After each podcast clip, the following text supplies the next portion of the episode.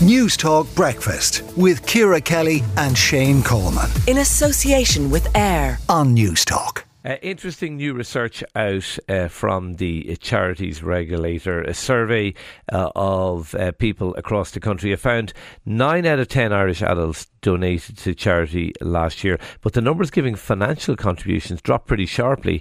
Uh, people donating more goods, trust in confidence uh, and confidence in the charity sector has declined as well. Helen Martin, chief executive of the charities regulator, glass half full or glass half empty?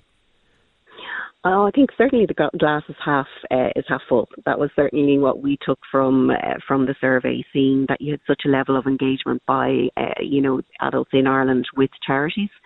So we saw that you know nine out of ten Irish adults had donated to charity last year. So that that was really really important. Yeah, can um, I ask you something about that though, uh, which I was curious about? Financial contributions dropped seventy four percent to fifty nine percent. Donating donation of goods up from forty three percent to fifty seven percent. Like, is that somebody popping in a bag of their old clothes into a charity shop? Yeah, that could. That's certainly part of it. It's See, I, I, I don't view that as a donation. I view that as a cleaning out the house. No. Well, it, it depends on what you're donating, um, Shane. And we'd all, you know, I mean, charities will always say, you know, to give them things that they can sell on and that they can use. Um, so it's not intended to be it to be the clear out, but I do appreciate that that's what people do. Um, but certainly there is that's a source of revenue for a lot of charities, and it's a really important one. And we've seen actually as well, um, there's an increase in terms of the number of people using charity shops themselves, not just donating to them, but actually going in and shopping in them. So I think when we look at things like the circular economy and, and people wanting um, to to waste less you know, and wanting to reuse stuff. I think it's, it, it should be seen in that context, and I think charities have an important role to play in that. How worried are you about the decline in trust, uh, salaries of senior staff, lack of transparency on how money was used, uh, desire for greater regulation? They seem to be the messages coming out of this survey. Yeah, now I should say they're pretty similar to other jurisdictions. They've done similar um, research in, in um, England and Wales and also in Scotland um, and also in Northern Ireland. So in other jurisdictions, they've seen a similar uh, decrease uh, in, in trust and confidence.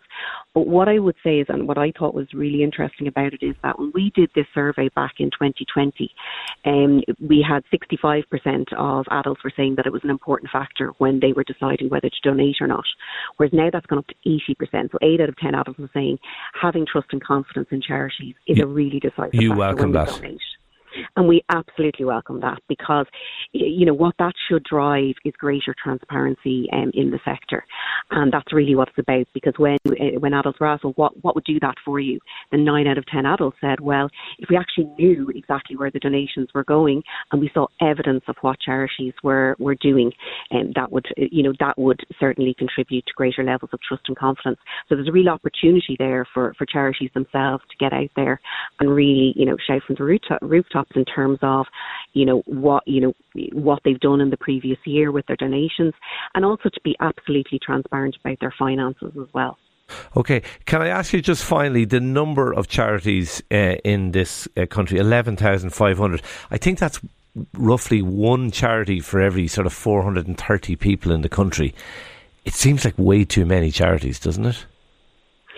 Not necessarily. It's it, again, it's pretty similar to other jurisdictions when you look at, um, you know, uh, the heads of population and the numbers of them per heads of population. So, really, the charities regulator isn't about regulating the number of charities. You know, charities will succeed if people donate to them and um, if they see benefit in, in the cause and, and the purpose that they're pursuing.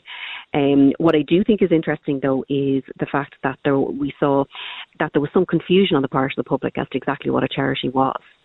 Um, and, you know, because the breadth of what a charity is, is perhaps maybe not understood.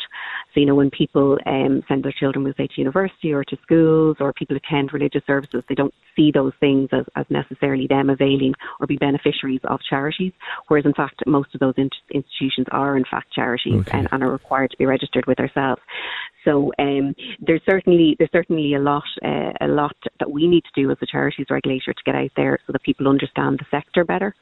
Um, and also, we would always say to people, inform yourselves before you donate to a charity. In other words, check the register of charities.